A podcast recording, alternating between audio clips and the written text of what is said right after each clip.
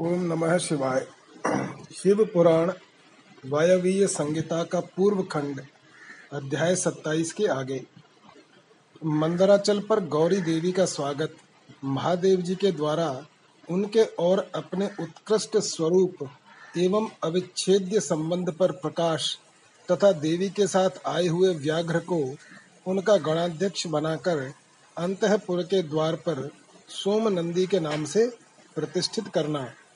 ऋषियों ने पूछा, अपने शरीर को दिव्य गौर वर्ण से युक्त बनाकर गिरिराज कुमारी देवी पार्वती ने जब मंदराचल प्रदेश में प्रवेश किया, तब वे अपने पति से किस प्रकार मिली? प्रवेश काल में उनके भवन द्वार पर रहने वाले गणेश्वरों ने क्या किया, तथा महादेव जी ने भी उन्हें देखकर उस समय उनके साथ कैसा बर्ताव किया? वायु देवता ने कहा जिस प्रेम गर्भित रस के द्वारा अनुरागी पुरुषों के मन का हरण हो जाता है, उस परम रस का ठीक ठीक वर्णन करना असंभव है। द्वारपाल बड़ी उतावली से राह देखते थे। उनके साथ ही महादेव जी भी देवी के आगमन के लिए उत्सुक थे। जब वे भवन में प्रवेश करने लगी, तब शंकित हो उन उन प्रेम जनित भावों से वे उनकी ओर देखने लगीं। देवी भी उनकी ओर उन्हीं भावों से देख रही थीं। उस समय उस भवन में रहने वाले श्रेष्ठ पार्षदों ने देवी की वंदना की। फिर देवी ने विनय युक्त वाणी द्वारा भगवान त्रिलोचन को प्रणाम किया। वे प्रणाम करके अभी उठने भी नहीं पाई थीं कि परमेश्वर ने उन्हें दोनों हाथों से पकड़कर बड़े आनंद के साथ हृदय से लगा लिया। फिर मुस्कुराते हुए वे एकटक नेत्रों से उनके मुख चंद्र की सुधा का पान सा करने लगे। फिर उनसे बातचीत करने के लिए उन्होंने पहले अपनी ओर से वार्ता आरंभ की। देवादिदेव महादेव जी बोले, सर्वांग सुंदरी प्रिय, क्या तुम्हारी वह मनोदशा दूर हो गई, जिसके रहते तुम्हारे क्रोध के कारण मुझे अनुनय विनय का कोई भी उपाय नहीं सूझता था? यदि साधारण लोगों की भांति हम दोनों में भी एक दूसरे के अप्रिय का कारण विद्यमान है, तब तो इस चराचर जगत का नाश हुआ ही समझना चाहिए। मैं अग्नि के मस्तक पर स्थित हूँ और तुम सोम के, हम दोनों से ही यह अग्नि सोमात्मक जगत प्रतिष्ठित है। जगत के हित के लिए स्वेच्छा से शरीर धारण कर विचरने वाले हम दोनों के वियोग में यह जगत निराधार हो जाएगा। इसमें शास्त्र और युक्ति से निश्चित किया हुआ दूसरा हेतु भी है।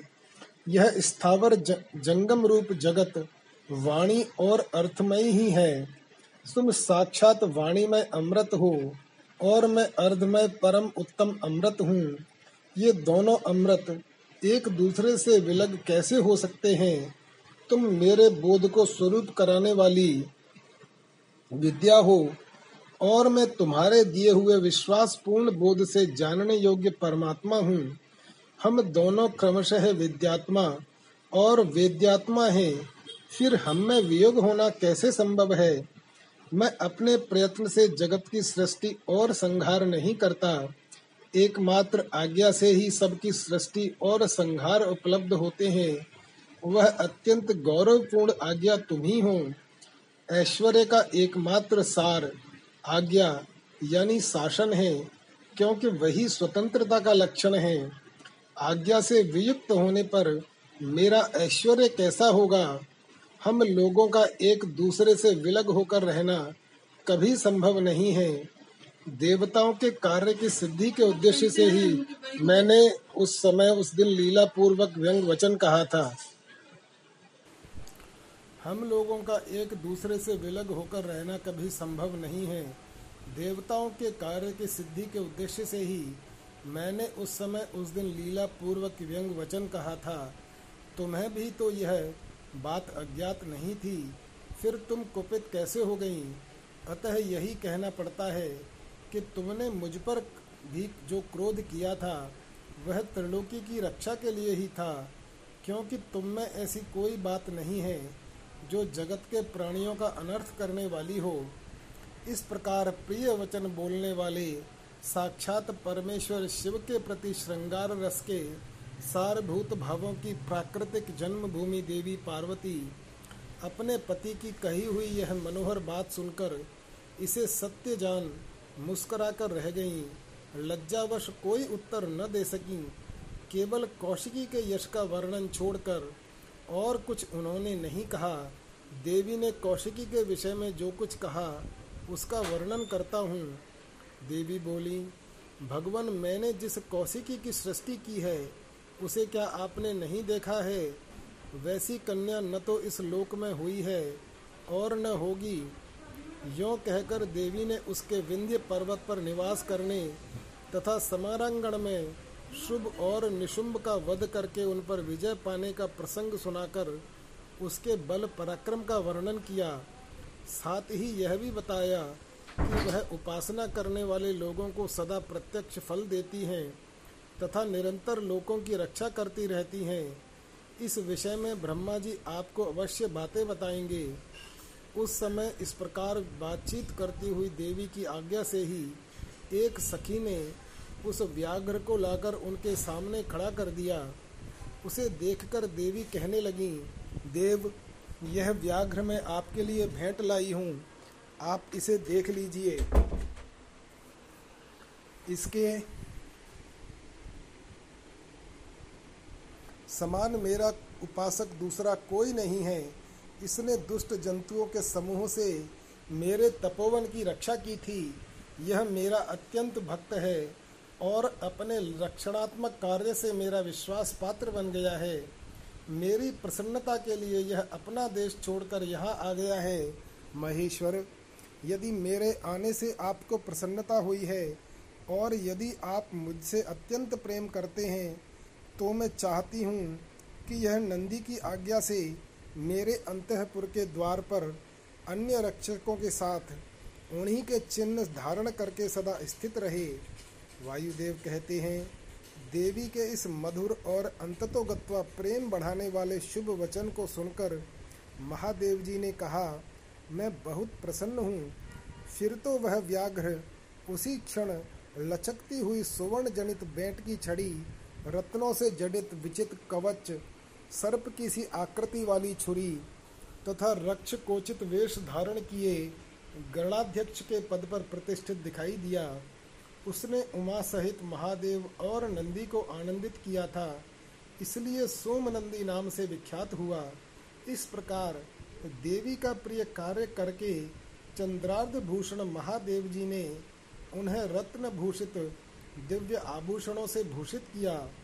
चंद्रभूषण भगवान शिव ने सर्व मनोहारिणी गिरिराज कुमारी गौरी देवी को पलंग पर बिठाकर उस समय सुंदर अलंकारों से स्वयं ही उनका श्रृंगार किया। अग्नि और सोम के स्वरूप का विवेचन तथा जगत की अग्नि पोषा पोष, अग्नि शोभ शोमात्मकता का प्रतिपादन। ऋषियों ने पूछा, प्रभु, पार्वती देवी का समाधान करते हुए महादेव जी ने यह बात क्यों कही कि संपूर्ण विश्व अग्नि शोमात्मक एवं वागार्थात्मक है? ऐश्वर्य का सार एकमात्र आज्ञा ही है, और वह आज्ञा तुम हो। अतः इस विषय में हम क्रमशः यथार्थ बातें सुनना चाहते हैं। वायुदेव बोले, महर्षियों, रुद्रदेव का जो घोर तेजोमय शरीर है, उसे अग्नि कहते हैं, और अमृतमय सोम शक्ति का स्वरूप है, क्योंकि शक्ति का शरीर शांति कारक है, जो अमृत है। वह प्रतिष्ठा नामक कला है। और जो तेज है, वह साक्षात विद्या नामक कला है। संपूर्ण सूक्ष्म भूतों में ही वे दोनों रस और तेज हैं। तेज की वृत्ति दो प्रकार की है। एक सूर्य रूपा है और दूसरी अग्नि रूपा। इसी तरह रस वृत्ति भी दो प्रकार की है। एक सोम रूपिणी और दूसरी जल रूपिणी। तेज विद्युत आदि के रूप में उपलब्ध होता है। तथा रस, मधुर आदि के रूप में तेज और रस के भेदों ने ही इस चराचर जगत को धारण कर रखा है। अग्नि से अमृत की उत्पत्ति होती है और अमृत स्वरूप घी से अग्नि की वृद्धि होती है। अतएव अग्नि और सोम को दी हुई आहुति जगत के लिए हितकारक होती है। शस्य संपत्ति भविष्य का उत्पादन करती है, वर्षा शस्य को बढ़ाती है इस प्रकार वर्षा से ही भविष्य का प्रादुर्भाव होता है, जिससे यह अग्नि शोमात्मक जगत टिका हुआ है। अग्नि वहाँ तक ऊपर को प्रज्वलित होता है, जहाँ तक सोम संबंधी परम अमृत विद्यमान है और जहाँ तक अग्नि का स्थान है, वहाँ तक सोम संबंधी अमृत नीचे को झरता है। इसीलिए कालाग्नि नीचे है और शक्ति ऊपर, जहाँ तक अग्नि है उसकी गति ऊपर की ओर है और जो जल का आप्लावन है, उसकी गति नीचे की ओर है। आधार शक्ति ने ही इस ऊर्ध्वगामी कालाग्नि को धारण कर रखा है तथा निम्नगामी सोम शिव शक्ति के आधार पर प्रतिष्ठित है। शिव ऊपर है और शक्ति नीचे, तथा शक्ति ऊपर है और शिव नीचे। इस प्रकार शिव और शक्ति ने यह सब कुछ व्याप्त कर रखा है। बारंबार अग्नि द्वारा जलाया हुआ जगत भस्म सात हो जाता है। यह अग्नि का वीर्य है। भस्म को ही अग्नि का वीर्य कहते हैं, जो इस प्रकार भस्म के श्रेष्ठ स्वरूप को जानकर अग्नि है इत्यादि मंत्रों द्वारा भस्म से स्नान करता है। वह बंधा हुआ जीव पाश से मुक्त हो जाता है। अग्नि के वीर रूपी भस्म को सोम ने अयोग युक्ति के द्वारा फिर आप्लावित किया, इसलिए वह प्रकृति के अधिकार में चला गया। यदि योग योग युक्ति से शाक्त अमृत वर्षा के द्वारा उस भस्म का सब और आप्लावन हो तो वह प्रकृति के अधिकारों को निवृत्त कर देता है। अतः इस तरह का अमृत प्लावन सदा मृत्यु पर विजय पाने के लिए ही होता है। शिवाग्नि के साथ शक्ति संबंधी अमृत का स्पर्श होने पर जिसने अमृत का अपलावन प्राप्त कर लिया, उसकी मृत्यु कैसे हो सकती है? जो अग्नि के इस गुह्य स्वरूप को तथा पूर्वोक्त अमृत प्लावन को ठीक ठीक जानता है, वह अग्नि शोमात्मक जगत को त्याग कर फिर यहाँ जन्म नहीं लेता। जो शिवाग्नि से शरीर को दग्ध करके शक्ति स्वरूप सोमामृत से योग मार्ग के द्वारा इसे आप्लावित करता है वह अमृत स्वरूप हो जाता है। इसी अभिप्राय को हृदय में धारण करके महादेव जी ने इस संपूर्ण जगत को अग्निशोमात्मक कहा था। उनका वह कथन सदर्वथा उचित है। जगत वाणी और अर्थ रूप है इसका प्रतिपादन। वायु देवता कहते हैं, महर्षियों, अब यह बता रहा हूँ कि जगत की वागर्थात्मकता कैसे, की सिद्धि कैसे की गई है? छह अर्धवाओं यानी मार्गों का सम्यक गान में संक्षेप से ही करा रहा हूँ, विस्तार से नहीं। कोई भी ऐसा अर्थ नहीं है जो बिना शब्द का हो, और कोई भी ऐसा शब्द नहीं है जो बिना अर्थ का हो। अतः समयानुसार सभी शब्द संपूर्ण अर्थों के बोधक होते हैं। प्रकृति का यह परिणाम शब्द भावना और अर्थ भावना के भेद से दो प्रकार का है। उसे परमात्मा शिव तथा पार्वती की प्राकृत मूर्ति कहते हैं। उनकी जो शब्द वही विभूति है, उसे विद्वान तीन प्रकार का बताते हैं, स्थूला, सूक्ष्म और परा। स्थूला वह है जो कानों को प्रत्यक्ष सुनाई देती है, और जो केवल चिंतन में आती है, वह सूक्ष्म कही गई है, और जो चिंतन की भी की सीमा से परे है, उसे परा कहा गया है। वह शक्ति स्वरूपा है वही शिव तत्व के आश्रित रहने वाली पराशक्ति कही गई है। ज्ञान शक्ति के संयोग से वही इच्छा की उपोद्वलिका उसे दृढ़ करने वाली होती है। वह संपूर्ण शक्तियों की समष्टि रूपा है। वही शक्ति तत्व के नाम से विख्यात हो।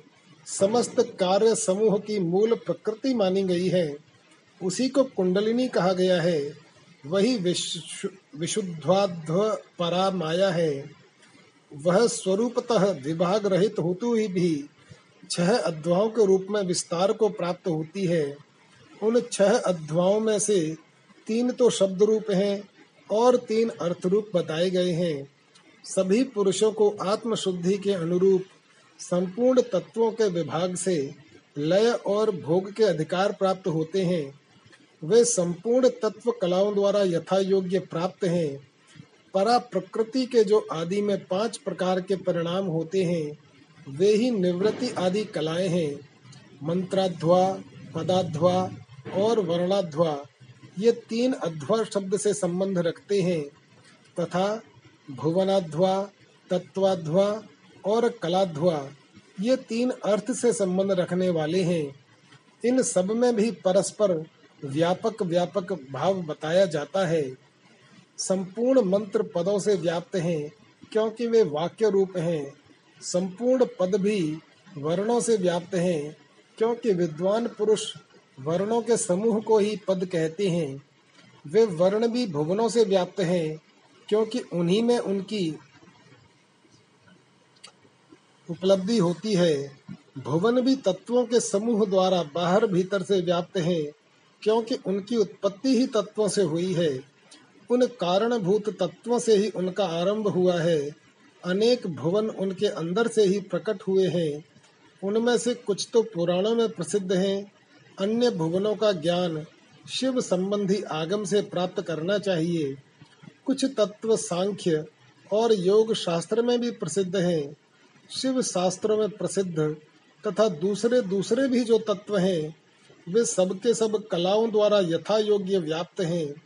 परा प्रकृति के जो आदि काल में पाँच परिणाम हुए, वे ही निवृत्ति आदि कलाएँ हैं। वे पाँच कलाएँ उत्तरोत्तर तत्वों से व्याप्त हैं। अतः पराशक्ति सर्वत्र व्यापक है। वह विभाग रहित होकर भी छह अध्यायों के रूप में विभक्त है। शक्ति से लेकर पृथ्वी तत्व पर्यंत संपूर्ण तत्वों का प्रादुर्भाव शिव तत्व से हुआ है। अतः जैसे घड़े आदि मिट्टी से व्याप्त हैं, उसी प्रकार वे सारे तत्व एकमात्र शिव से ही व्याप्त हैं, जो छह अध्यायों को प्राप्त होने वाला है। वही शिव का परम धाम है। पाँच तत्वों के शोधन से व्यापिका और अव्यापिका शक्ति जानी जाती है। निवृत्ति कला के द्वारा रुद्र लोक पर्यंत ब्रह्मांड की स्थिति का शोधन होता है। प्रतिष्ठा कला द्वारा उससे भी ऊपर जहाँ तक अव्यक्त की सीमा है, वहाँ तक की शोध की जाती है। मध्यवर्तिनी विद्या कला द्वारा उससे भी ऊपर विद्येश्वर पर्यंत स्थान का शोधन होता है। शांति कला द्वारा उससे भी ऊपर के स्थान का तथा शांत्यतीता कला के द्वारा अध्वा के अंत तक का शोधन हो जाता है। उसी को परम व्योम कहा गया है। ये पाँच तत्व बताए गए। जिनसे संपूर्ण जगत व्याप्त है, वहीं साधकों को यह सब कुछ देखना चाहिए, जो अध्वा की व्याप्ति को न जानकर शोधन करना चाहता है, वह शुद्धि से वंचित रह जाता है, उसके फल को नहीं पा सकता। उसका सारा परिश्रम व्यर्थ, केवल नरक की ही प्राप्ति कराने वाला होता है। शक्तिपात का संयोग हुए बिना तत्वों का ठीक ठीक ज्ञान नहीं हो सकता। उनकी व्याप्ति और वृद्धि का ज्ञान भी असंभव है। शिव की जो चित्त स्वरूपा परमेश्वरी पराशक्ति है, वही आज्ञा है। उस कारण रूपा आज्ञा के सहयोग से ही शिव संपूर्ण विश्व के अधिष्ठाता होते हैं। विचार दृष्टि से देखा जाए तो आत्मा में कभी विकार नहीं होता। यह विकार की प्रतीति माया मात्र है। न तो बंधन है और न उस बंधन से छुटकारा दिलाने वाली कोई मुक्ति है। शिव की जो अव्यभिचारिणी पराशक्ति है, वही संपूर्ण ऐश्वर्य की पराकाष्ठा है। वह उन्हीं के समान धर्म वाली है और विशेषतः उनके उन उन विलक्षण भावों से युक्त है। उसी शक्ति के साथ शिव गृहस्थ बने हुए हैं और वह भी सदा उन शिव के ही साथ उनकी गृहिणी बनकर रहती है। जो प्रकृति जन्य जागत, जगत रूप कार्य है, वही उन दंपत्ति की संतान है, शिव करता है, और शक्ति कारण यही उन दोनों का भेद है। वास्तव में एकमात्र साक्षात शिव ही दो रूपों में स्थित है। कुछ लोगों का कहना है कि स्त्री और पुरुष रूप में ही उनका भेद है। अन्य लोग कहते हैं कि पराशक्ति शिव में नित्य समवेत है। जैसे प्रभा सूर्य से भिन्न नहीं है, उसी प्रकार चित्त स्वरूपिणी पराशक्ति शिव से अभिन्न ही है। यही सिद्धांत है। अतः शिव परम कारण है, उनकी आज्ञा ही परमेश्वरी है।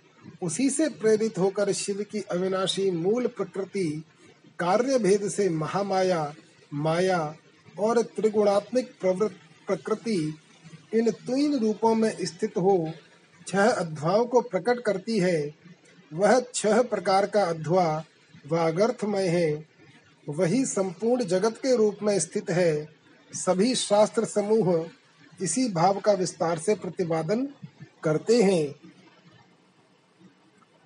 ऋषियों के प्रश्न का उत्तर देते हुए वायुदेव के द्वारा शिव के स्वतंत्र एवं सर्वानुग्राहक स्वरूप का प्रतिपादन, ऋषियों ने कई कारण दिखाकर पूछा, वायुदेव यदि शिव सदा शांत भाव से रहकर ही सब पर अनुग्रह करते हैं तो सबकी अभिलाषाओं को एक साथ ही पूर्ण क्यों नहीं कर देते? जो सब कुछ करने में समर्थ होगा, वह सबको एक साथ ही बंधन मुक्त क्यों नहीं कर सकेगा? यदि कहें, अनादिकाल से चले आने वाले सबके विचित्र कर्म अलग अलग है, अतः सबको एक समान फल नहीं मिल सकता तो यह ठीक है, क्योंकि कर्मों की विचित्रता भी यहाँ नियामक नहीं हो सकती। कारण कि वे कर्म भी ईश्वर के कराने से ही होते हैं। इस इस विषय में बहुत कहने से क्या लाभ? उपर्युक्त रूप से विभिन्न युक्तियों द्वारा फैलाई गई नास्तिकता जिस प्रकार से शीघ्र निवृत्त हो जाए, वैसा उपदेश दीजिए। वायु देवता ने कहा, ब्राह्मणों, आप लोगों ने युक्तियों से प्रेरित होकर जो संशय उपस्थित किया है वह उचित ही है, क्योंकि किसी बात को जानने की इच्छा अथवा तत्व ज्ञान के लिए उठाया गया प्रश्न साधु बुद्धि वाले पुरुषों में नास्तिकता का उत्पादन नहीं कर सकता। मैं इस विषय में ऐसा प्रमाण प्रस्तुत करूँगा जो सत्पुरुषों के मुह को दूर करने वाला है। असत पुरुषों का जो अन्यथा अभाव होता है, उसमें प्रभु शिव की कृपा का अभाव ही कारण है। परिपूर्ण परमात्मा शिव के परम अनुग्रह के बिना कुछ भी कर्तव्य नहीं है, ऐसा निश्चय किया गया है। परानुग्रह कर्म में स्वभाव ही पर्याप्त, पूर्णतः समर्थ है। अन्यथा निस्वाब निस्वभाव पुरुष किसी पर भी अनुग्रह नहीं कर सकता है। पशु और पाश रूप सारा जगत ही पर कहा गया है। वह अनुग्रह का पात्र है। पर को अनुग्रहित करने के लिए पति की आज्ञा का समन्वय आवश्यक है। पति आज्ञा देने वाला है, वही सदा सब पर अनुग्रह करता है। उस अनुग्रह के लिए ही आज्ञा रूप अर्थ को स्वीकार करने पर शिव परतंत्र कैसे कहे जा सकते हैं? अनुग्रह की अपेक्षा न रखकर कोई भी अनुग्रह सिद्ध नहीं हो सकता। अतः स्वातंत्र्य शब्द के अर्थ की अपेक्षा न रखना ही अनुग्रह का लक्षण है। जो अनुग्राह्य है, वह परतंत्र माना जाता है, क्योंकि पति के अनुग्रह के बिना उसे भोग और मोक्ष की प्राप्ति नहीं होती। जो मूर्त्यात्मा है, वे भी अनुग्रह के पात्र हैं, क्योंकि उनसे भी शिव की आज्ञा की निवृत्ति नहीं होती। वे भी शिव की आज्ञा से बाहर नहीं है। यहाँ कोई ऐसी वस्तु नहीं है, जो शिव की आज्ञा के अधीन न हो, सकल, सगुण या साकार। होने पर भी जिसके द्वारा हमें निष्कल, निर्गुण या निराकार शिव की प्राप्ति होती है, उस मूर्ति या लिंग के रूप में साक्षात शिव ही विराज रहे हैं। वह शिव की मूर्ति है। यह बात तो उपचार से कही जाती है। जो साक्षात निष्कल तथा परम कारण रूप शिव हैं, ये किसी के द्वारा भी साकार अनुभव से उपलक्षित नहीं होते। ऐसी बात नहीं है। यह प्रमाण गम्य होना उनके स्वभाव का उत्पादक नहीं है। प्रमाण अथवा प्रतीक मात्र से अपेक्षा बुद्धि का उदय नहीं होता। वे परम तत्व के उपलक्षण मात्र हैं। इसके सिवा उनका और कोई अभिप्राय नहीं है। कोई न कोई मूर्ति ही आत्मा का साक्षात उपलक्षण होती है। शिव की मूर्ति है। इस कथन का अभिप्राय यह है कि उस मूर्ति के रूप में परम शिव विराजमान है। मूर्ति उनका उपलक्षण है। जैसे काष्ठ आदि आलंबन का आश्रय लिए बिना केवल अग्नि कहीं उपलब्ध नहीं होती, उसी प्रकार शिव भी मूर्ति आत्मा में आरूढ़ हुए बिना उपलब्ध नहीं होते। यही वस्तु स्थिति है। जैसे किसी से यह कहने पर कि तुम आग ले जाओ, उसके द्वारा जलती हुई लकड़ी आदि के सिवा साक्षात अग्नि नहीं लाई जाती। उसी प्रकार शिव का पूजन भी मूर्ति रूप में ही हो सकता है, अन्यथा नहीं।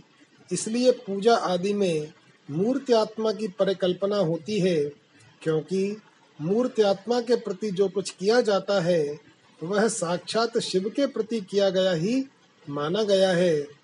लिंग आदि में विशेषतः अर्चा विग्रह में जो पूजन कृत्य होता है, वह भगवान शिव का ही पूजन है। उन उन मूर्तियों के रूप में शिव की भावना करके हम लोग शिव की ही उपासना करते हैं। जैसे परमेष्ठि शिव मूर्त्यात्मा पर अनुग्रह करते हैं, उसी प्रकार मूर्त्यात्मा में स्थित शिव हम पशुओं पर अनुग्रह करते हैं। परमेष्ठि शिव ने लोकों पर अनुग्रह करने के लिए ही सदाशिव आदि संपूर्ण मूर्त्यात्माओं को अधिष्ठित अपनी आज्ञा में रखकर अनुग्रहित किया है। भगवान शिव सब पर अनुग्रह ही करते हैं। किसी का निग्रह नहीं करते, क्योंकि निग्रह करने वाले लोगों में जो दोष होते हैं, वे शिव में असंभव हैं। ब्रह्मा आदि के प्रति जो निग्रह देखे गए हैं, वे भी श्री कंठ मूर्ति शिव के द्वारा लोकहित के लिए ही किए गए हैं। विद्वानों की दृष्टि में निग्रह भी स्वरूप से दूषित नहीं है। जब वह राग द्वेष से प्रेरित होकर किया जाता है, तभी निंदनीय माना जाता है। इसीलिए दंडनीय अपराधियों को राजाओं की ओर से मिले हुए दंड की प्रशंसा की जाती है। यदि साधु की रक्षा करनी है तो असाधु का निवारण करना ही होगा।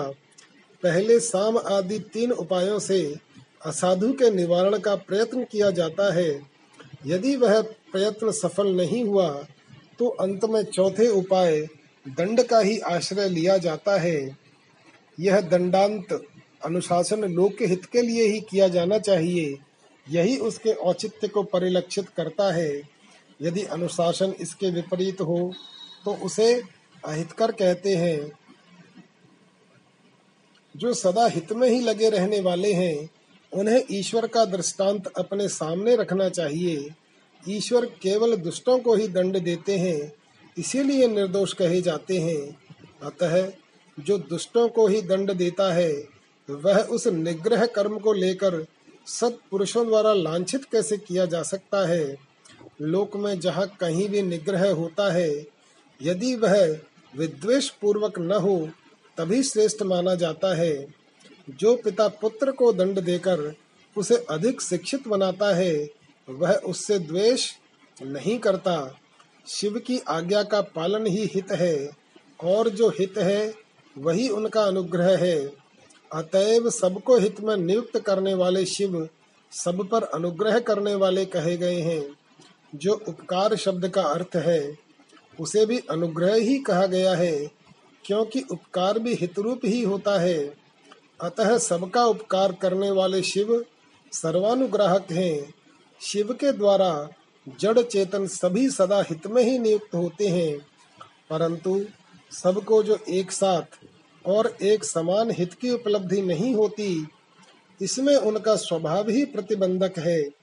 जैसे सूर्य अपनी किरणों द्वारा सभी कमलों को विकास के लिए प्रेरित करते हैं, परंतु वे अपने अपने स्वभाव के अनुसार एक साथ और एक समान विकसित नहीं होते।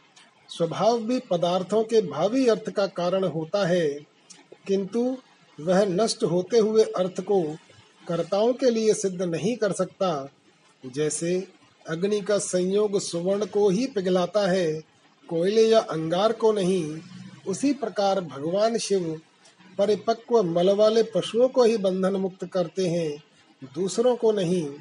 जो वस्तु जैसी होनी चाहिए, वैसी वह स्वयं नहीं बनती। वैसी बनने के लिए कर्ता की भावना का सहयोग होना आवश्यक है। कर्ता की भावना के बिना ऐसा होना संभव नहीं है। अतः कर्ता सदा स्वतंत्र होता है। सब पर अनुग्रह करने वाले शिव जिस तरह स्वभाव से ही निर्मल है, उसी तरह जीव संज्ञा धारण करने वाली आत्माएँ स्वभावतः मलिन होती हैं। यदि ऐसी बात न होती तो वे जीव क्यों नियम पूर्वक संसार में भटकते और शिव क्यों संसार बंधन से परे रहते? विद्वान पुरुष, कर्म और माया के बंधन को ही जीव का संसार कहते हैं। यह बंधन जीव को ही प्राप्त होता है, शिव को नहीं। इसमें कारण है जीव का स्वाभाविक मल। वह कारणभूत मल जीवों का अपना स्वभाव ही है। आगंतुक नहीं। यदि आगंतुक होता तो किसी को भी किसी भी कारण से बंधन प्राप्त हो जाता, जो यह हेतु है, वह एक एक है, क्योंकि सब जीवों का स्वभाव एक सा है, यद्यपि सब में एक सा आत्म भाव है तो भी मल के परिपाक और अपरिपाक के कारण कुछ जीव बद्ध हैं और कुछ बंधन से मुक्त हैं। बद्ध जीवों में भी कुछ लोग लय और भोग के अधिकार के अनुसार उत्कृष्ट और निकृष्ट होकर ज्ञान और ऐश्वर्य आदि की विषमता को प्राप्त होते हैं। अर्थात, कुछ लोग अधिक ज्ञान और ऐश्वर्य से युक्त होते हैं तथा कुछ लोग कम। कोई मूर्त्यात्मा होते हैं और कोई साक्षात शिव के समीप विचरने वाले होते हैं। मूर्त्यात्माओं में कोई तो शिव स्वरूप हो, छहों अध्वाओं के ऊपर स्थित होते हैं। कोई अध्वाओं के मध्य मार्ग में महेश्वर होकर रहते हैं। और कोई निम्न भाग में रुद्र रूप से स्थित होते हैं। शिव के समीपवर्ती स्वरूप में भी माया से परे होने के कारण उत्कृष्ट, मध्यम और निकृष्ट के भेद से तीन श्रेणियाँ होती हैं। वह निम्न स्थान में आत्मा की स्थिति है, मध्य स्थान में अंतरात्मा की स्थिति है और जो सबसे उत्कृष्ट श्रेणी का साधन है, उसमें परमात्मा की स्थिति है। यही क्रमशः ब्रह्मा, विष्णु और महेश्वर कहलाते हैं। कोई वसु, जीव परमात्म पद का आश्रय लेने वाले होते हैं। कोई अंतरात्म पद पर और आत्म पद पर प्रतिष्ठित होते हैं। भगवान शिव तो अनायास ही समस्त पशुओं को बंधन से मुक्त करने में समर्थ हैं। फिर वे उन्हें बंधन में डाले रखकर क्यों दुख देते हैं? यह ऐसा विचार या संदेह नहीं करना चाहिए, क्योंकि सारा संसार दुख रूप ही है। ऐसा विचार वालों का निश्चित सिद्धांत है। जो स्वभावतः दुखमय है, वह दुख रहित कैसे हो सकता है? स्वभाव में उलटफेर नहीं हो सकता। वैद्य की दवा से रोग अरोग नहीं होता। वह रोग पीड़ित मनुष्य का अपनी दवा से सुखपूर्वक उद्धार कर देता है। इसी प्रकार जो स्वभावतः मलिन और स्वभाव से ही दुखी हैं, उन पशुओं को अपनी आज्ञा रूपी औषधि देकर शिव दुख से छुड़ा देते हैं। रोग होने में वैद्य कारण नहीं है, परंतु संसार की उत्पत्ति में शिव कारण है। अतः रोग और वैद्य के दृष्टांत से शिव और संसार के दार्शांत में समानता नहीं है। इसलिए इसके द्वारा शिव पर दोषारोपण नहीं किया जा सकता। जब दुख स्वभाव सिद्ध है, तब शिव उसके कारण कैसे हो सकते हैं? जीवों में जो स्वाभाविक मल है, वही उन्हें संसार के चक्कर में डालता है। संसार का कारणभूत जो मल, अचेतन माया आदि है, वह शिव का सानिध्य प्राप्त किए बिना स्वयं चेष्टाशील नहीं हो सकता। जैसे चुंबक मणि लोहे का सानिध्य पाकर ही उपकारक होता है, लोहे को खींचता है। उसी प्रकार शिव भी जड़ माया आदि का सानिध्य पाकर ही उसके उपकारक होते हैं, उसे सचेष्ट बनाते हैं। उनके विद्यमान सानिध्य को अकारण हटाया नहीं जा सकता। अतः जगत के लिए जो सदा अज्ञात हैं, वे शिव ही इसके अधिष्ठाता हैं। शिव के बिना यह कोई भी प्रवृत्त चेष्टाशील नहीं होता। उनकी आज्ञा के बिना एक पत्ता भी नहीं हिलता, उनसे प्रेरित होकर ही यह सारा जगत विभिन्न प्रकार की चेष्टाएँ करता है। तथापि वे शिव कभी मोहित नहीं होते। उनकी आज्ञा रूपिणी जो शक्ति है, वही सबका नियंत्रण करती है। उसका सब और मुख है। उसी ने सदा इस संपूर्ण दृश्य प्रपंच का विस्तार किया है। तथापि उसके दोष से शिव दूषित नहीं होते। जो दुर्बुद्धि मानव मोहवश इसके विपरीत मान्यता रखता है, वह नष्ट हो जाता है।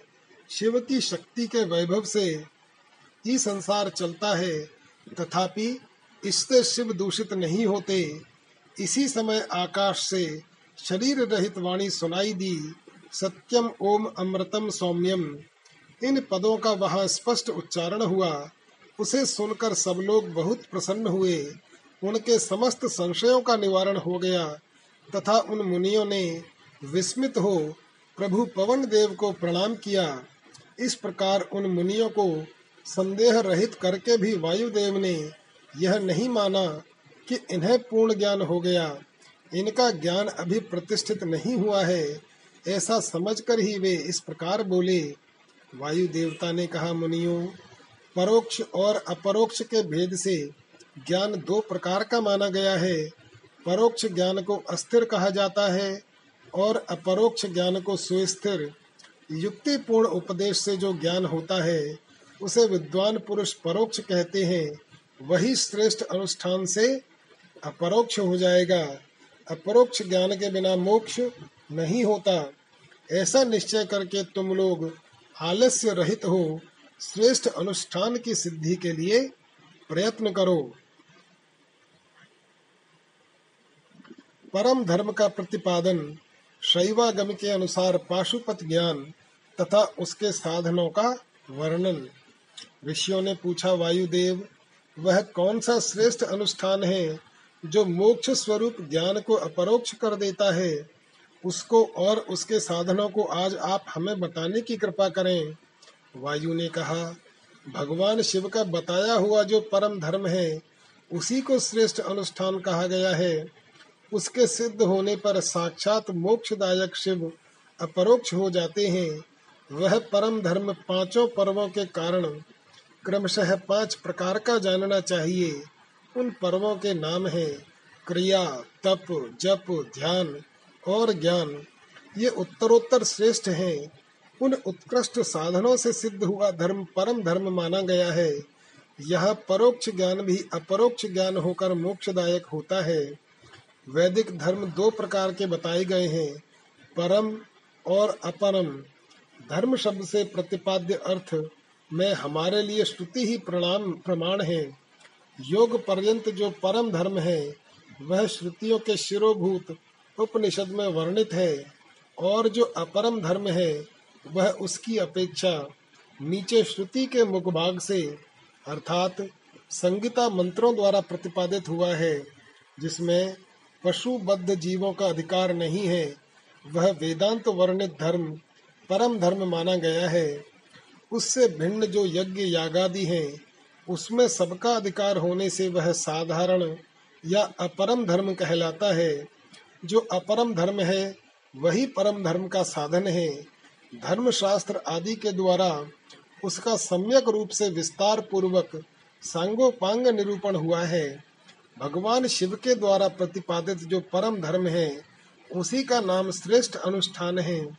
इतिहास और पुराणों द्वारा उसका किसी प्रकार विस्तार हुआ है। परंतु शैव शास्त्रों द्वारा उसके विस्तार का सांगोपांग निरूपण किया गया है। वही उसके स्वरूप का सम्यक रूप से प्रतिपादन हुआ है। साथ ही उसके संस्कार और अधिकार भी सम्यक रूप से विस्तार पूर्वक बताए गए हैं। शैव आगम के दो भेद हैं, श्रोत और अश्रोत। जो श्रुति के सार तत्व से संपन्न है, वह श्रोत है, और जो स्वतंत्र है, वह अश्रोत माना गया है। स्वतंत्र शैवागम पहले दस प्रकार का था, फिर अठारह प्रकार का हुआ। वह कायिका आदि संज्ञाओं से सिद्ध होकर सिद्धांत नामक धारण करता है। श्रुति सार में जो शैव शास्त्र है, उसका विस्तार सौ करोड़ श्लोकों में किया गया है। उसी में उत्कृष्ट पाशुपत व्रत और पाशुपत ज्ञान का वर्णन किया गया है। युग युग में होने वाले शिष्यों को उसका उपदेश देने के लिए भगवान शिव स्वयं ही योगाचार्य रूप से जहाँ तहाँ अवतीर्ण हो उसका प्रचार करते हैं। इस शैव शास्त्र को संक्षिप्त करके उसके सिद्धांत का प्रवचन करने वाले मुख्यतः चार महर्षि हैं, रुरु, दधीच अगस्त्य और महायशस्वी उपमन्यु। उन्हें संगीताओं का प्रवर्तक पाशुपत जानना चाहिए। उनकी संतान परंपरा में सैकड़ों हज़ारों गुरुजन हो चुके हैं। पाशुपत सिद्धांत में जो परम धर्म बताया गया है, वह चर्या आदि चार पादों के कारण चार प्रकार का माना गया है। उन चारों में जो पाशुपत योग है, वह दृढ़ता पूर्वक शिव का साक्षात्कार कराने वाला है। इसलिए पाशुपत योग ही श्रेष्ठ अनुष्ठान माना गया है। उसमें भी ब्रह्मा जी ने जो उपाय बताया है, उसका वर्णन किया जाता है। भगवान शिव के द्वारा परिकल्पित जो नामाष्टकमय योग है, उसके द्वारा सहसा शैवी प्रज्ञा का उदय होता है। उस प्रज्ञा द्वारा पुरुष शीघ्र ही सुस्थिर परम ज्ञान प्राप्त कर लेता है, जिसके हृदय में वह ज्ञान प्रतिष्ठित हो जाता है। उसके ऊपर भगवान शिव प्रसन्न होते हैं, उनके कृपा प्रसाद से वह परम योग सिद्ध होता है। जो शिव का अपरोक्ष दर्शन कराता है, शिव के अपरोक्ष ज्ञान से संसार बंधन का कारण दूर हो जाता है। इस प्रकार संसार से मुक्त हुआ पुरुष शिव के समान हो जाता है। यह ब्रह्मा जी का बताया हुआ उपाय है। उसी का पृथक वर्णन करते हैं, शिव, महेश्वर, रुद्र विष्णु, पितामह, ब्रह्मा संसार वैद्य सर्वज्ञ और परमात्मा, ये मुख्यतः आठ नाम हैं। ये आठों मुख्य नाम शिव के प्रतिपादक हैं। इनमें से आदि पाँच नाम क्रमशः शांत्यतीता आदि पाँच कलाओं से संबंध रखते हैं और उन पाँच उपाधियों को ग्रहण करने से सदाशिव आदि के बोधक होते हैं। उपाधि की निवृत्ति होने पर इन भेदों की निवृत्ति हो जाती है, वह पद ही नित्य है। किंतु उस पद पर प्रतिष्ठित होने वाले अनित्य कहे गए हैं। पदों का परिवर्तन होने पर पद वाले पुरुष मुक्त हो जाते हैं। परिवर्तन के अनंतर पुनः दूसरे आत्माओं को उस पद की प्राप्ति बताई जाती है और उन्हीं के वे आदि पाँच नाम नियत होते हैं। उपाधि की निवृत्ति होने पर इन भेदों की निवृत्ति हो जाती है। वह पद ही नित्य है, किंतु उस पद पर प्रतिष्ठित होने वाले अनित्य कहे गए हैं। पदों का परिवर्तन होने पर पद वाले पुरुष मुक्त हो जाते हैं। परिवर्तन के अनंतर पुनः दूसरे आत्माओं को उस पद की प्राप्ति बताई जाती है, और उन्हीं के वे आदि पाँच नाम नियत होते हैं।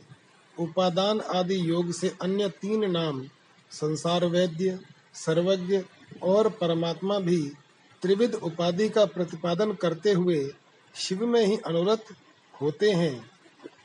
अनादि मल का संसर्ग उनमें पहले से ही नहीं है, तथा वे स्वभावतः अत्यंत शुद्ध स्वरूप है, इसलिए शिव कहलाते हैं, अथवा वे ईश्वर समस्त कल्याणमय गुणों के एकमात्र घनीभूत विग्रह हैं। इसलिए शिव तत्व के अर्थ को जानने वाले श्रेष्ठ महात्मा उन्हें शिव कहते हैं। तेईस तत्वों से परे जो प्रकृति बताई गई है, उससे भी परे पच्चीसवें तत्व के स्थान में पुरुष को बताया गया है, जिसे वेद के आदि में ओंकार रूप कहा गया है। ओंकार और पुरुष में वाच्य वाचक भाव संबंध है। उसके यथार्थ स्वरूप का ज्ञान एकमात्र वेद से ही होता है। वे ही वेदांत में प्रतिष्ठित हैं, किंतु वह प्रकृति से संयुक्त है। अतः उससे भी परे जो परम पुरुष है, उसका नाम महेश्वर है, क्योंकि प्रकृति और पुरुष दोनों की प्रवृत्ति उसी के अधीन है, अथवा यह जो अविनाशी त्रिगुणमय तत्व है, इसे प्रकृति समझना चाहिए। इस प्रकृति को माया कहते हैं। यह माया जिनकी शक्ति है, उन मायापति का नाम महेश्वर है। महेश्वर के संबंध से जो माया अथवा प्रकृति में शोभ उत्पन्न करते हैं, वे अनंत या विष्णु कहे गए हैं। वे ही कालात्मा और परमात्मा आदि नामों से पुकारे जाते हैं। उन्हीं को स्थूल और सूक्ष्म रूप भी कहा गया है। दुख अथवा दुख के हेतु का नाम सत है। जो प्रभु उसका द्रावण करते हैं, उसे मार भगाते हैं। उन परम कारण शिव को साधु पुरुष रुद्र कहते हैं। कला, काल आदि तत्वों से लेकर भूतों में पृथ्वी पर्यंत जो छत्तीस तत्व हैं, उन्हीं से शरीर बनता है। उस शरीर इंद्रिय आदि में जो तंद्रा रहित हो व्यापक रूप से स्थित हैं, वे भगवान शिव रुद्र कहे गए हैं। जगत के पिता रूप जो मूर्ति आत्मा है, उन सबके पिता के रूप में भगवान शिव विराजमान है, इसलिए वे पितामह कहे गए हैं। जैसे रोगों के निदान को जानने वाला वैद्य तदनुकूल उपायों और दवाओं से रोग को दूर कर देता है। उसी तरह ईश्वर लय योगाधिकार से सदा जड़ मूल सहित संसार रोग की निवृत्ति करते हैं। अतः संपूर्ण तत्वों के ज्ञाता विद्वान उन्हें संसार वैद्य कहते हैं। दस विषयों के ज्ञान के लिए दसों इंद्रियों के होते हुए भी जीव तीनों कालों में होने वाले स्थूल सूक्ष्म पदार्थों को पूर्ण रूप से नहीं जानते, क्योंकि माया ने ही उन्हें मल से आवृत कर दिया है। परंतु भगवान सदाशिव संपूर्ण विषयों के ज्ञान के साधनभूत इंद्रियादि के न होने पर भी जो वस्तु जिस रूप में स्थित है, उसे उसी रूप में ठीक ठीक जानते हैं, इसलिए वे सर्वज्ञ कहलाते हैं। जो इन सभी उत्तम गुणों से नित्य संयुक्त होने के कारण सबके आत्मा हैं, जिनके लिए अपने से अतिरिक्त किसी दूसरे आत्मा की सत्ता नहीं है, वे भगवान शिव स्वयं ही परमात्मा हैं।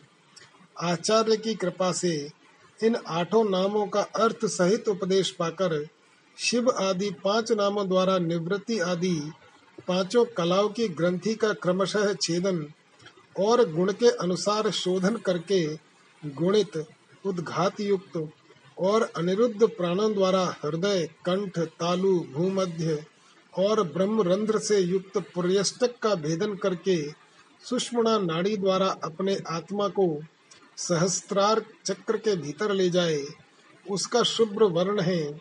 वह तरुण सूर्य के सदृश रक्त वर्ण केसर के द्वारा रंजित और अधोमुख है। उसके पचास दलों में स्थित अ से लेकर क्ष तक सबिंदु अक्षर कर्णिका के बीच में गोलाकार चंद्रमंडल है। यह चंद्रमंडल छत्राकार में स्थित है। उसने एक ऊर्ध्व मुख द्वादश दल कमल को आवृत कर रखा है। उस कमल की कर्णिका में विद्युत सदृश अकथादि त्रिकोण यंत्र है। उस यंत्र के चारों ओर सुधा सागर होने के कारण वह मणिद्वीप के आकार का हो गया है। उस द्वीप के मध्य भाग में मणि पीठ है, उसके बीच में नाद बिंदु के ऊपर हंस पीठ है, उस पर परम शिव विराजमान है। उक्त चंद्रमंडल के ऊपर शिव के तेज में अपने आत्मा को संयुक्त करे। इस प्रकार जीव को शिव में लीन करके शाक्त अमृत वर्षा के द्वारा अपने शरीर के अभिषिक्त होने की भावना करे। तत्पश्चात अमृत में विग्रह वाले अपने आत्मा को ब्रह्मरंध्र से उतार कर हृदय में द्वादश दल कमल के भीतर स्थित चंद्रमा से परे, श्वेत कमल पर अर्ध अर्धनारीश्वर रूप में विराजमान मनोहर आकृति वाले निर्मल देव, भक्त वत्सल महादेव शंकर का चिंतन करे। उनकी अंग कांति शुद्ध स्फटिक मणि के समान उज्जवल है। वे शीतल प्रभा से युक्त और प्रसन्न है। इस प्रकार मन ही मन ध्यान करके शांत चित्त हुआ मनुष्य शिव के आठ नामों द्वारा ही भावमय पुष्प, पुष्पों से उनकी पूजा करे। पूजन के अंत में पुनः प्राणायाम करके चित्त को भली भांति एकाग्र रखते हुए शिव नामाष्टक का जप करे। फिर भावना द्वारा नाभि में आठ आहुतियों का हवन करके पूर्णाहुति एवं नमस्कार पूर्वक आठ फूल चढ़ाकर अंतिम अर्चना पूरी करके चुल्लू में लिए हुए जल की भांति अपने आप को शिव के चरणों में समर्पित कर दे। इस प्रकार करने से शीघ्र ही मंगलमय पाशुपत ज्ञान की प्राप्ति हो जाती है और साधक उस ज्ञान की सुस्थिरता पा लेता है। साथ ही वह परम उत्तम पाशुपत व्रत एवं परम योग को पाकर मुक्त हो जाता है। इसमें संशय नहीं है। अध्याय बत्तीस समाप्त। ओम नमः शिवाय। ओम नमः शिवाय। शिव पुराण वायवीय संहिता, पूर्व खंड अध्याय तैतीस के आगे। पाशुपत व्रत की विधि और महिमा तथा भस्म धारण की महत्ता। ऋषि बोले, भगवान, हम परम उत्तम पाशुपत व्रत को सुनना चाहते हैं, जिसका अनुष्ठान करके ब्रह्मा आदि सब देवता पाशुपत माने गए हैं। वायुदेव ने कहा, मैं तुम सब लोगों को गोपनीय पाशुपत व्रत का रहस्य बताता हूँ, जिसका अथर्व शीर्ष में वर्णन है तथा जो सब पापों का नाश करने वाला है। चित्रा से युक्त पौर्णमासी इसके लिए उत्तम काल है। शिव के द्वारा अनुग्रहित स्थान ही इसके लिए उत्तम देश है। अथवा क्षेत्र, बगीचे आदि तथा वन प्रांत भी शुभ एवं प्रशस्त देश हैं। पहले त्रयोदशी को भली भांति स्नान करके नित्य कर्म संपन्न कर लें, फिर अपने आचार्य की आज्ञा लेकर उनका पूजन और नमस्कार करके व्रत के अंग रूप से देवताओं की विशेष पूजा करें।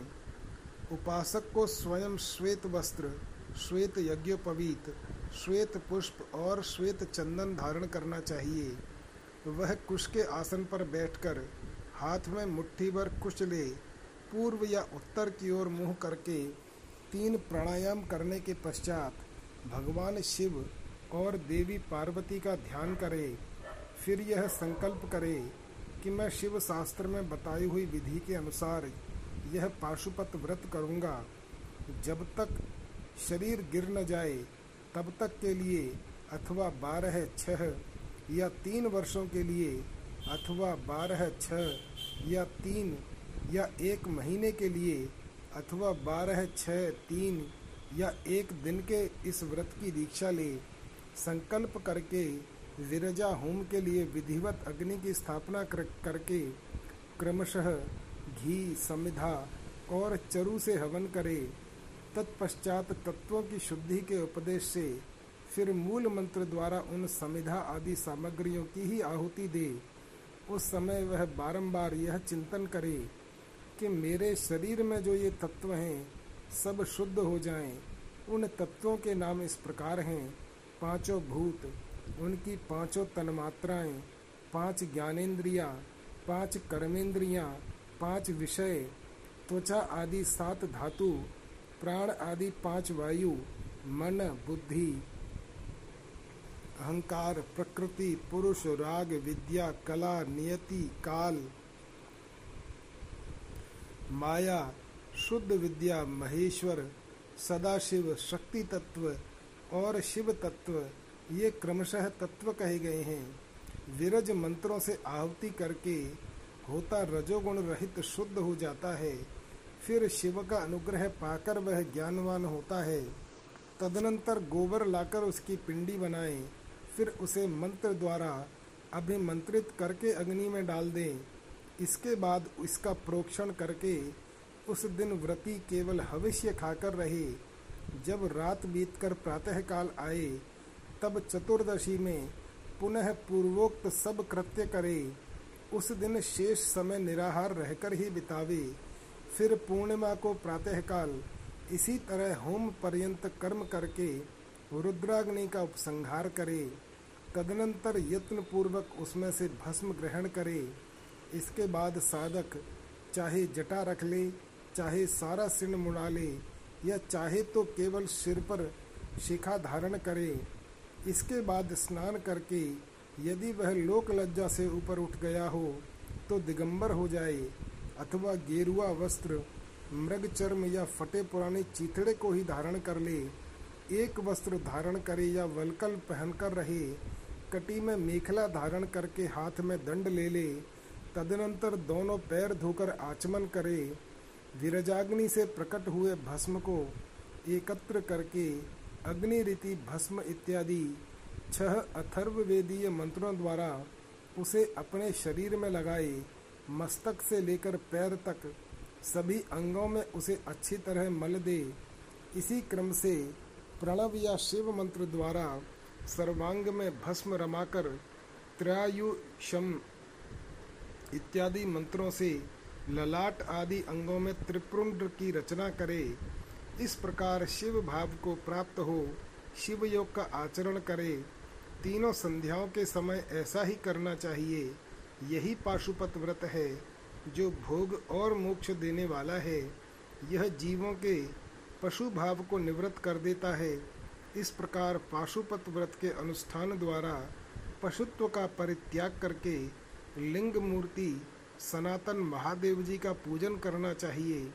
यदि वैभव हो तो सोने का अष्टदल कमल बनवाए, जिसमें नौ प्रकार के रत्न जड़े गए हों, उसमें कर्णिका और केसर भी हों, ऐसे कमल को भगवान का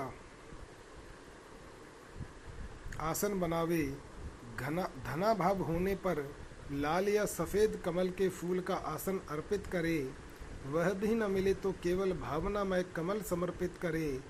उस कमल की कर्णिका में पीठिका सहित छोटे से स्फटिक मणिमय लिंग की स्थापना करके क्रमशः विधि पूर्वक उसका पूजन करे। उस लिंग का शोधन करके पहले शास्त्रीय विधि के अनुसार उसकी स्थापना कर लेनी चाहिए।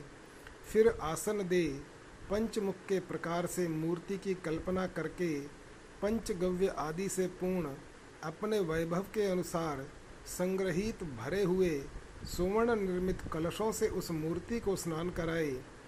फिर सुगंधित द्रव्य, कपूर, चंदन और कुमकुम आदि से वेदी सहित भूषण भूषित शिवलिंग का अनुलेपन करके बिल्व पत्र लाल कमल, श्वेत कमल, नील कमल अन्य अन्य सुगंधित पुष्प, पवित्र एवं उत्तम पत्र तथा दूर्वा और अक्षत आदि विचित्र उपचार चढ़ाकर यथा प्राप्त सामग्रियों द्वारा महापूजन की विधि से उसमें मूर्ति की अभ्यर्चना करे। फिर धूप, दीप और नैवेद्य निवेदन करे। इस तरह भगवान शिव को उत्तम वस्त्र निवेदन करके अपना कल्याण करे। उस व्रत में विशेषतः वे सभी वस्तुएँ देनी चाहिए, जो अपने को अधिक प्रिय हों, श्रेष्ठ हों और न्यायपूर्वक उपार्जित हुई हों। बिल्व पत्र उत्पल और कमलों की संख्या एक एक हज़ार होनी चाहिए। अन्य पत्रों और फूलों में से प्रत्येक की संख्या 108 होनी चाहिए। इन सामग्रियों में भी बिल्व पत्र को विशेष यत्नपूर्वक जुटाए, उसे भूल कर भी न छोड़े। सोने का बना हुआ एक ही कमल एक सहस्र कमलों से श्रेष्ठ बताया गया है। नील कमल आदि के विषय में भी यही बात है। ये सब बिल्व पत्रों के समान ही महत्व रखते हैं। अन्य पुष्पों के लिए कोई नियम नहीं है। वे जितने मिले उतने ही चढ़ाने चाहिए। अष्टांग अर्ध्य उत्कृष्ट माना जाता है। धूप और आलेप, चंदन के विषय में विशेष बात यह है वामदेव नामक मुख में चंदन, तत्पुरुष नामक मुख में हरिताल और ईशान नामक मुख में भस्म लगाना चाहिए। कोई कोई भस्म की जगह आलेपन का विधान करते हैं। दूसरे प्रकार के धूप का विधान होने से कुछ लोग प्रसिद्ध धूप का निषेध करते हैं। अघोर नामक मुख के लिए श्वेत अगरु का धूप देना चाहिए। तत्पुरुष नामक मुख के लिए कृष्ण अगरु के अगुरु के धूप का विधान है। वामदेव के लिए गुग्गुल, सद्योजात मुख के लिए सौगंधिक तथा ईशान के लिए भी उशीर आदि धूप को विशेष रूप से देना चाहिए। शर्करा, मधु, कपूर, कपिला गाय का घी, चंदन का चूरा तथा अगुरु नामक काष्ठ आदि का चूर्ण, इन सबको मिलाकर जो धूप तैयार किया जाता है उसे सबके लिए सामान्य रूप से उपयोग के योग्य बताया गया है। कपूर की बत्ती और घी के दीपक जलाकर दीपमाला देनी चाहिए। तत्पश्चात प्रत्येक मुख के लिए पृथक पृथक अर्घ्य और आचमन देने का विधान है। प्रथम आवरण में गणेश और कार्तिकेय की पूजा करनी चाहिए। उनके साथ ही बाह्य अंगों की भी पूजा आवश्यक है। प्रथम आवरण की पूजा हो जाने पर द्वितीय आवरण में चक्रवर्ती विघ्नेश्वरों का पूजन करना चाहिए। तृतीय आवरण में भव आदि अष्ट मूर्तियों की पूजा का विधान है। वहीं महादेव आदि एकादश मूर्तियों का भी पूजन आवश्यक है। चौथे आवरण में सभी गणेश्वर पूजनीय है। पंचम आवरण में कमल के बाह्य भाग में क्रमशः दस दिक्पालों उनके अस्त्रों और अनुचरों की क्रमशः पूजा करनी चाहिए। वहीं ब्रह्मा के मानस पुत्रों की, समस्त ज्योतिर्गणों की, सब देवी देवताओं की, सभी आकाशचारियों की, पातालवासियों की, अखिल मुनीश्वरों की, योगियों की, सब यज्ञों की, द्वादश सूर्यों की, मातृकाओं की, गणों सहित क्षेत्रपालों की, और इस समस्त चराचर जगत की पूजा करनी चाहिए। इन सबको शंकर जी की विभूति मानकर शिव की प्रसन्नता के लिए ही इनका पूजन उच, करना उचित है। इस प्रकार आवरण पूजा के पश्चात परमेश्वर शिव का पूजन करके उन्हें भक्ति पूर्वक घृत और व्यंजन सहित मनोहर हविष्य निवेदन करना चाहिए। मुख शुद्धि के लिए आवश्यक उपकरणों सहित तांबूल देकर नाना प्रकार के फूलों से पुनः इष्ट देव का श्रृंगार करे आरती उतारे तत्पश्चात पूजन का शेष कृत्य पूर्ण करे। प्याला तथा उपकारक सामग्रियों सहित शैया समर्पित करे। शैया पर चंद्रमा के समान चमकीला हार दे, राजोचित मनोहर वस्तुएँ सब प्रकार से संचित करके दें। स्वयं पूजन करे, दूसरों से भी कराए तथा प्रत्येक पूजन में आहुति दे। इसके बाद स्तुति, प्रार्थना और जप करके पंचाक्षरी विद्या को जपे, परिक्रमा और प्रणाम करके अपने आप को समर्पित करे, तदनंतर इष्ट देव के सामने ही गुरु और ब्राह्मणों की पूजा करे।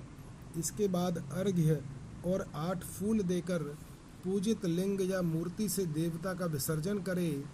फिर अग्निदेव का भी विसर्जन करके पूजा समाप्त करे। मनुष्य को चाहिए कि प्रतिदिन इसी प्रकार से पूर्वोक्त रूप से सेवा करे। पूजन के अंत में सुवर्णमय कमल तथा अन्य सब उपकरणों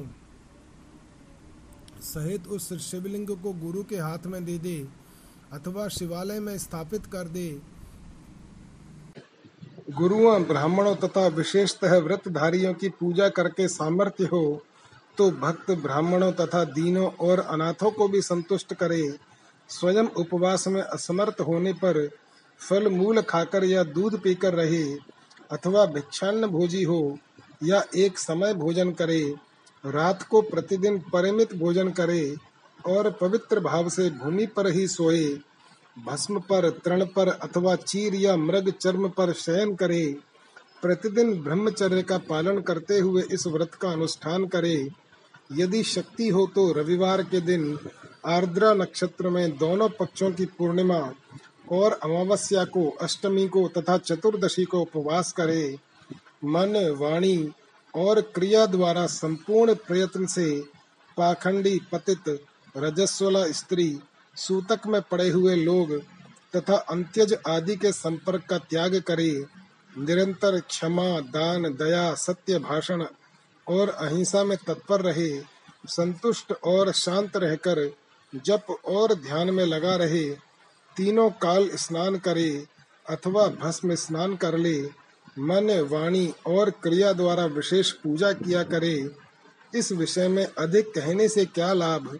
व्रतधारी पुरुष कभी अशुभ आचरण न करे, प्रमादवश यदि वैसा आचरण बन जाए तो उसके गुरु लाघव का विचार करके, उसके दोष का निवारण करने के लिए पूजा, होम और जप आदि के द्वारा उचित प्रायश्चित करे, व्रत की समाप्ति पर्यंत भूल कर भी अशुभ आचरण न करे, संपत्ति हो तो उसके अनुसार गोदान वृषोत्सर्ग और पूजन करे। भक्त पुरुष निष्काम भाव से शिव की प्रीति के लिए ही सब कुछ करे।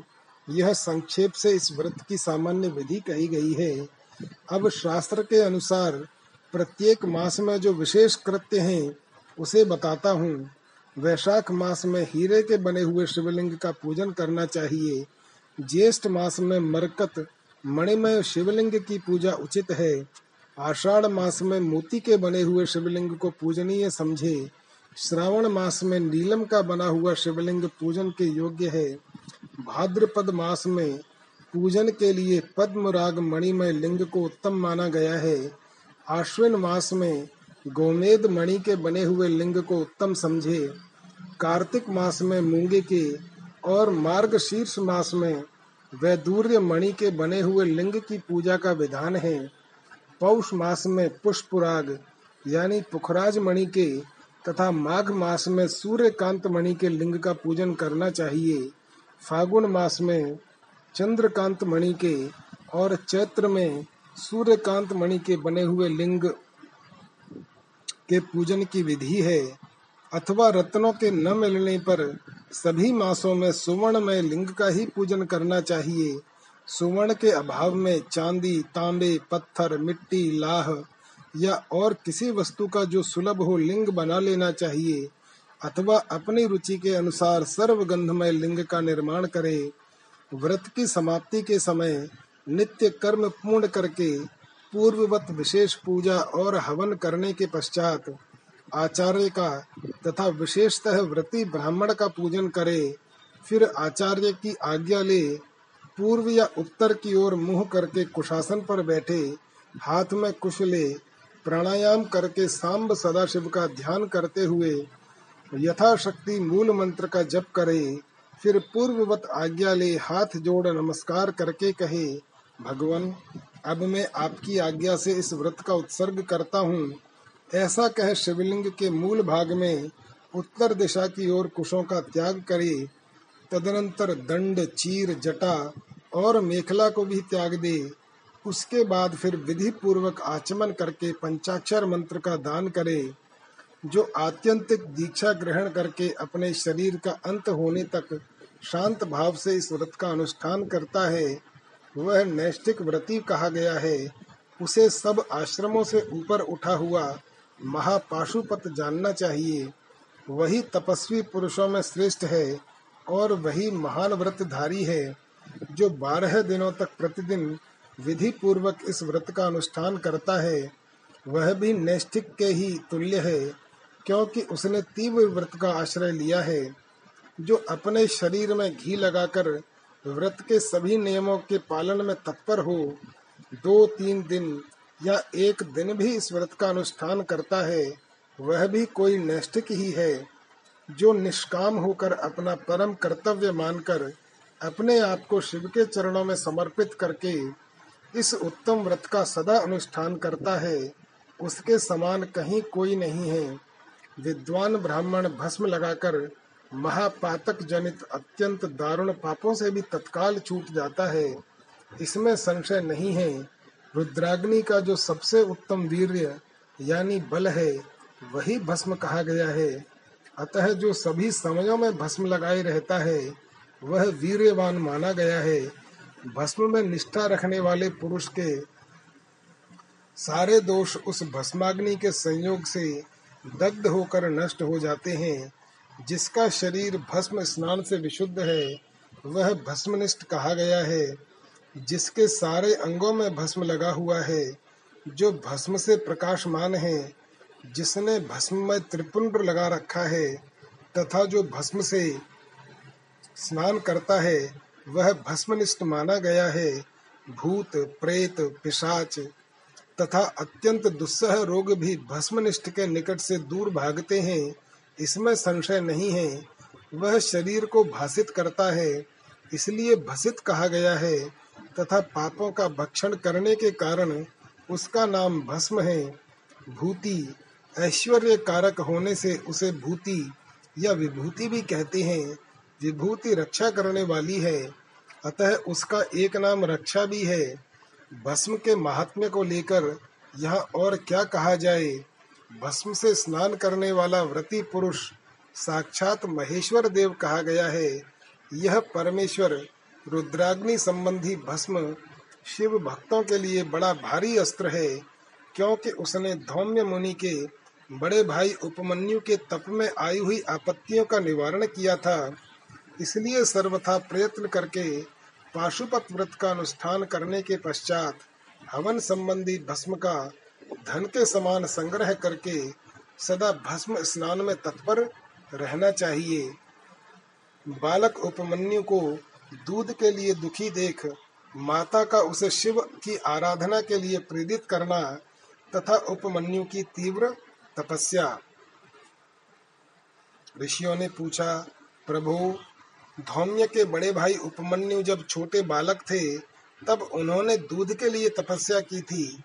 और भगवान शिव ने प्रसन्न होकर उन्हें क्षीर सागर प्रदान किया था। परंतु शैशवावस्था में उन्हें शिव शास्त्र के प्रवचन की शक्ति कैसे प्राप्त हुई? अथवा वे कैसे शिव के सत स्वरूप को जानकर तपस्या में निरत हुए? तपस्चरण के पर्व में उन्हें भस्म के विज्ञान की प्राप्ति कैसे हुई?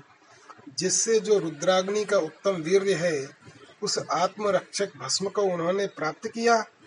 वायुदेव ने कहा, महर्षियों जिन्होंने वह तप किया था, वे उपमन्यु कोई साधारण बालक नहीं थे, परम बुद्धिमान मुनिवर व्याघ्रपाद के पुत्र थे।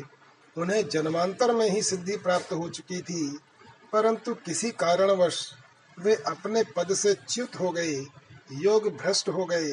अतः भाग्यवश जन्म लेकर वे मुनि कुमार हुए। एक समय की बात है, अपने मामा के आश्रम में उन्हें पीने के लिए बहुत थोड़ा दूध मिला। उनका मामा का बेटा अपनी इच्छा के अनुसार गरम गरम उत्तम दूध पीकर उनके सामने खड़ा था। मातुल पुत्र को इस अवस्था में देखकर व्याघ्रपाद कुमार उपमन्यु के मन में ईर्ष्या हुई और वे अपनी माँ के पास जाकर बड़े प्रेम से बोले, मातः महाभागे, तपस्विनी, मुझे अत्यंत स्वादिष्ट गरम गरम गाय का दूध दो। मैं थोड़ा सा नहीं पीऊँगा। बेटे की यह बात सुनकर व्याघ्रपाद की पत्नी तपस्विनी माता के मन में उस समय बड़ा दुख हुआ। उसने पुत्र को बड़े आदर के साथ छाती से लगा लिया और प्रेम पूर्वक लाड़ प्यार करके अपनी निर्धनता का स्मरण हो आने से वह दुखी हो विलाप करने लगी। महातेजस्वी बालक उपमन्यु बार बार दूर को याद करके रोते हुए माता से कहने लगे, माँ, दूध दो दूध दो। बालक के उस हट को जानकर उस तपस्विनी ब्राह्मण पत्नी ने उसके हट के निवारण के लिए एक सुंदर उपाय किया। उसने स्वयं उच्च वृत्ति से कुछ बीजों का संग्रह किया था। उन बीजों को देखकर उसने तत्काल उठा लिया और पीसकर पानी में घोल दिया। फिर मीठी वाणी में बोली आओ आओ मेरे लाल।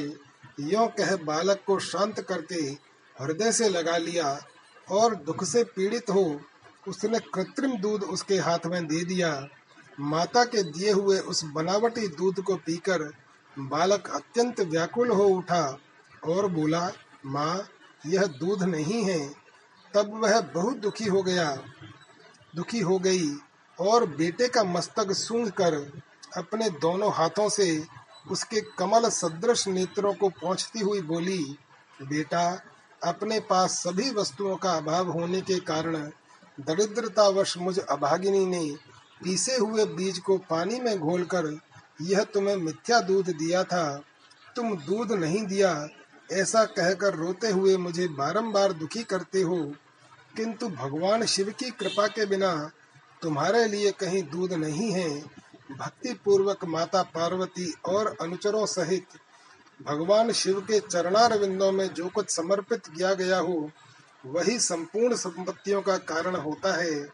महादेव जी ही धन देने वाले हैं। इस समय हम लोगों ने उनकी आराधना नहीं की है। वे भगवान ही सकाम पुरुषों को उनकी इच्छा के अनुसार फल देने वाले हैं। हम लोगों ने आज से पहले कभी भी धन की कामना से भगवान शिव की पूजा नहीं की है, इसलिए हम दरिद्र हो गए। और यही कारण है कि तुम्हारे लिए दूध नहीं मिल रहा है। बेटा, पूर्व जन्म में भगवान शिव अथवा विष्णु के उद्देश्य से जो कुछ दिया जाता है, वही वर्तमान जन्म में मिलता है। दूसरा, कुछ नहीं। उपमन्यु बोले, माँ, यदि माता पार्वती सहित भगवान शिव विद्यमान है तब आज से शोक करना व्यर्थ है। महाभागे, अब शोक छोड़ो। सब मंगलमय ही होगा। माँ, आज मेरी बात सुन लो। यदि कहीं महादेव जी हैं तो मैं देर से या जल्दी ही उनसे क्षीर सागर मांग लाऊँगा। वायु देवता कहते हैं, उस महाबुद्धिमान बालक की वह बात सुनकर उसकी मनस्वनी माता उस समय बहुत प्रसन्न हुई और यो बोली, माता ने कहा, बेटा तुमने बहुत अच्छा विचार किया है। तुम्हारा यह विचार मेरी प्रसन्नता को बढ़ाने वाला है। अब तुम देर न लगाओ। सांब सदाशिव का भजन करो। अन्य देवताओं को छोड़कर मन, वाणी और क्रिया द्वारा भक्ति भाव के साथ पार्षद गणों सहित उन्हीं सांब सदाशिव का भजन करो। नमः शिवाय यह मंत्र। उन देवादिदेव वरदायक शिव का साक्षात वाचक माना गया है। प्रणव सहित जो दूसरे सात करोड़ महामंत्र हैं, वे सब इसी में लीन होते हैं और फिर इसी से प्रकट होते हैं। यह मंत्र दूसरे सभी मंत्रों से प्रबल है। यही सबकी रक्षा करने में समर्थ है। अतः दूसरे की इच्छा नहीं करनी चाहिए। इसलिए तुम दूसरे मंत्रों को त्याग कर केवल पंचाक्षर के जप में लग जाओ। इस मंत्र के जीवा पर आते ही यह कुछ भी दुर्लभ नहीं रह जाता है। यह उत्तम भस्म, जिसे मैंने तुम्हारे पिताजी से ही प्राप्त किया है। यह विरजा होम की अग्नि से सिद्ध हुआ है। अतः बड़ी से बड़ी आपत्तियों का निवारण करने वाला है। मैंने तुम्हें जो पंचाक्षर मंत्र बताया है, उसको मेरी आज्ञा से ग्रहण करो। इसके जप से ही शीघ्र तुम्हारी रक्षा होगी। वायु देवता कहते हैं इस प्रकार आज्ञा देकर, और तुम्हारा कल्याण हो। ऐसा कहकर माता ने पुत्र को विदा किया। मुनि उपमन्यु ने उस आज्ञा को शिरोधार्य करके ही उसके चरणों में प्रणाम किया और तपस्या के लिए जाने वाली, जाने की तैयारी की। उस समय माता ने आशीर्वाद देते हुए कहा, सब देवता तुम्हारा मंगल करें। माता की आज्ञा पाकर उस बालक ने दुष्कर तपस्या आरंभ की। हिमालय पर्वत के एक शिखर पर जाकर उपमन्यु एकाग्र चित्त हो, केवल वायु पीकर रहने लगे। उन्होंने आठ ईंटों का एक मंदिर बनाकर उसमें मिट्टी के शिवलिंग की स्थापना की। उसमें माता पार्वती तथा गणों सहित अविनाशी महादेव जी का आवाहन करके भक्ति भाव से पंचाक्षर मंत्र द्वारा ही वन के पत्र पुष्प आदि उपचारों से उनकी पूजा करते हुए वे चिरकाल तक उत्तम तपस्या में लगे रहे। उस एकाकी कृषकाय बालक द्विजवर उपमन्यु को शिव में मन लगाकर तपस्या करते देख मरीचि के श्राप से पिशाच भाव को प्राप्त हुए कुछ मुनियों ने अपने राक्षस स्वभाव से सताना और उनके तप में विघ्न डालना आरंभ किया। उनके द्वारा सताए जाने पर भी उपमन्यु किसी प्रकार तप में लगे रहे और सदा नमः शिवाय की आ, का आर्तनाद की भांति ज़ोर ज़ोर से उच्चारण करते रहे। उस शब्द को सुनते ही उनकी तपस्या में विघ्न डालने वाले वे मुनि उस बालक को सताना छोड़कर उन उसकी सेवा करने लगे। ब्राह्मण बालक महात्मा उपमन्यु की उस तपस्या से संपूर्ण चराचर जगत प्रदीप्त एवं संतप्त हो उठा। भगवान शंकर का इंद्र रूप धारण करके उपमन्यु के भक्ति भाव की परीक्षा लेना, उन्हें क्षीर सागर आदि देकर बहुत से वर देना और अपना पुत्र मानकर पार्वती के हाथ में सौंपना, कृतार्थ हुए उपमन्यु का अपनी माता के स्थान पर लौटना। तदनंतर भगवान विष्णु के अनुरोध करने पर श्री शिवजी ने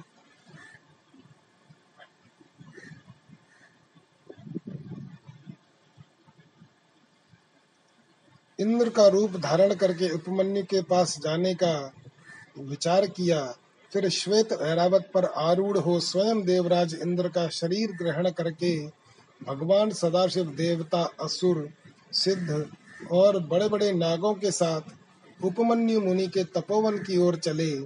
उस समय वह ऐरावत दाई सूण में चवर लेकर शची सहित दिव्य रूप वाले देवराज इंद्र को हवा कर रहा था। और बाई सूण में श्वेत छत्र लेकर उन पर लगाए चल रहा था। इंद्र का रूप धारण किए उमा सहित भगवान सदाशिव उस श्वेत छत्र से उसी तरह सुशोभित हो रहे थे, जैसे उदित हुए पूर्ण चंद्र मंडल से मंदराचल शोभायमान होता है। इस तरह इंद्र के स्वरूप का आश्रय ले परमेश्वर शिव उपमन्यु के उस आश्रम पर अपने उस भक्त पर अनुग्रह करने के लिए जा पहुँचे। इंद्र रूपी परमेश्वर शिव को आया देख, मुनियों में श्रेष्ठ उपमन्यु मुनि ने मस्तक झुकाकर प्रणाम किया और इस प्रकार कहा, देवेश्वर, जगन्नाथ, भगवन, देव शिरोमणि, आप स्वयं यहाँ पधारे, इससे मेरा यह आश्रम पवित्र हो गया। इंद्र रूपधारी शिव बोले, उत्तम व्रत का पालन करने वाले गौम्य के बड़े भैया महामुनि उपमन्यु, मैं तुम्हारी इस तपस्या से बहुत संतुष्ट हूँ। तुम वर मांगो, मैं तुम्हें संपूर्ण अभीष्ट वस्तुएँ प्रदान करूँगा। वायु देवता कहते हैं, उन इंद्रदेव के ऐसा कहने पर उस समय मुनि प्रवर उपमन्यु ने हाथ जोड़कर कहा, भगवान, मैं भगवान शिव की भक्ति माँगता हूँ। यह सुनकर इंद्र ने कहा, क्या तुम मुझे नहीं जानते? मैं समस्त देवताओं का पालक और तीनों लोकों का अधिपति इंद्र हूँ। सब देवता मुझे नमस्कार करते हैं। ब्रह्मर्षि, मेरे भक्त हो जाओ। सदा मेरी ही पूजा करो। तुम्हारा कल्याण हो। मैं तुम्हें सब कुछ दूँगा। निर्गुण रुद्र को त्याग दो। उस निर्गुण रुद्र से तुम्हारा कौन सा कार्य सिद्ध होगा? जो देवताओं की पंक्ति से बाहर होकर पिशाच भाव को प्राप्त हो गया है। वायु देवता कहते हैं। यह सुनकर पंचाक्षर मंत्र का जप करते हुए वे मुनि उपमन्यु इंद्र को अपने धर्म में विघ्न डालने के लिए आया हुआ जानकर बोले, उपमन्यु ने कहा, यद्यपि तुम भगवान शिव की निंदा में तत्पर हो, तथापि इसी प्रसंग में परमात्मा महादेव जी की निर्गुणता बताकर तुमने स्वयं ही उनका संपूर्ण महत्व स्पष्ट रूप से कह दिया है। तुम नहीं जानते कि भगवान रुद्र संपूर्ण देवेश्वरों के भी ईश्वर हैं, ब्रह्मा, विष्णु और महेश के भी जनक हैं, तथा प्रकृति से परे हैं। ब्रह्मवादी लोग उन्हीं की सत असत, व्यक्त अव्यक्त और नित्य एक और अनेक कहते हैं।